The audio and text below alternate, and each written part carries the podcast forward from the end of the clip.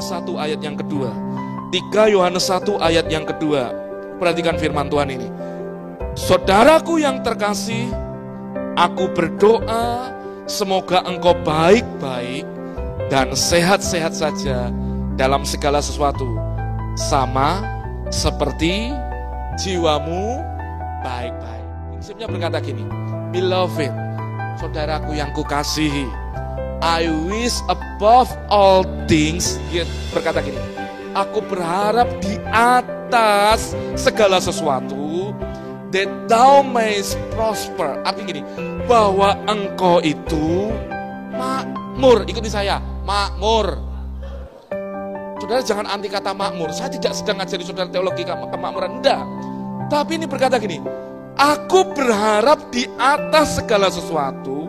Rasul Yohanes berdoa, engkau itu makmur dan be in health. Engkau itu dalam yang namanya kesehatan supaya kita makmur dan kita terus sehat. Tapi ayat itu berlanjut dengan kata kata gini, even bahkan seperti even as thy soul prosper. Artinya apa? Seperti jiwamu makmur. Kita ndak akan pernah bisa mengalami yang namanya kelimpahan, kedahsyatan, hal yang dahsyat kalau tidak dimulai sebuah hati kita, jiwa kita juga mengalami kemakmuran dari Tuhan. Maksudnya apa? Saudara ini berdoa, Tuhan, aku pengen terobosan dalam masalah ekonomi. Aku pengen terobosan dalam masalah pelayanan. Aku pengen terobosan di dalam masalah apa keluarga.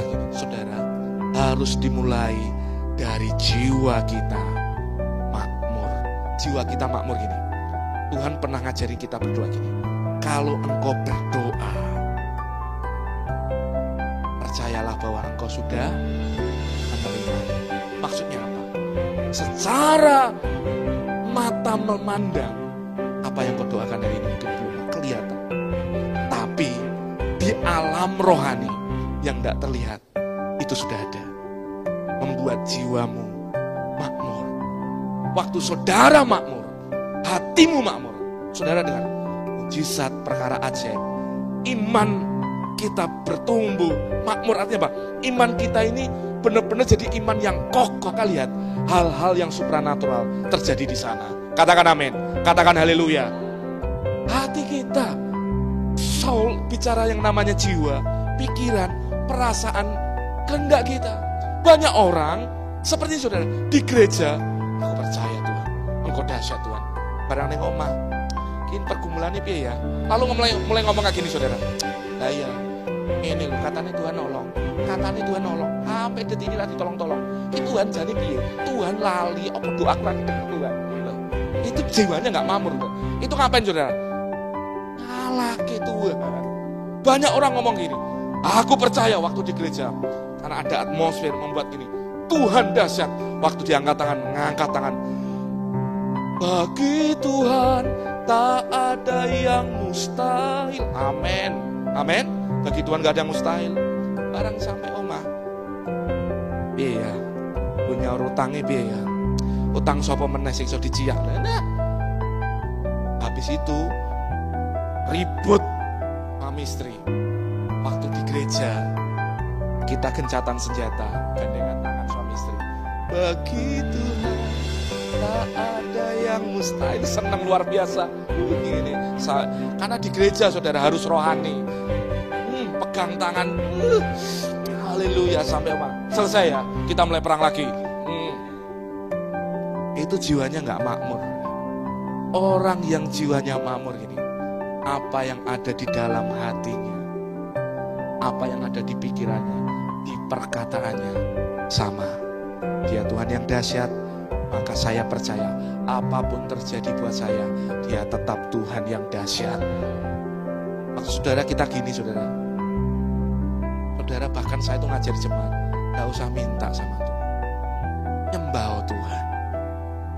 Waktu banyak perkara saudara nyembah angkat tangan, jiwamu dan melihat dia Tuhan yang ajaib.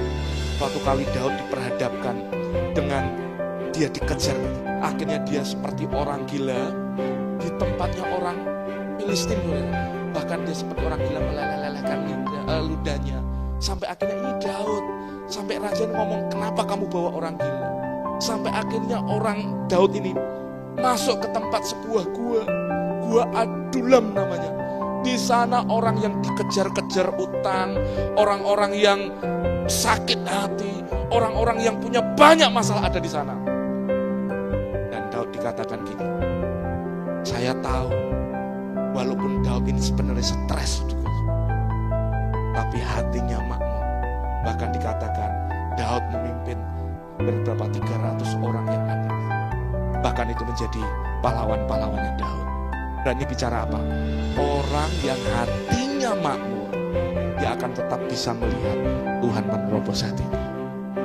Saudara, simple.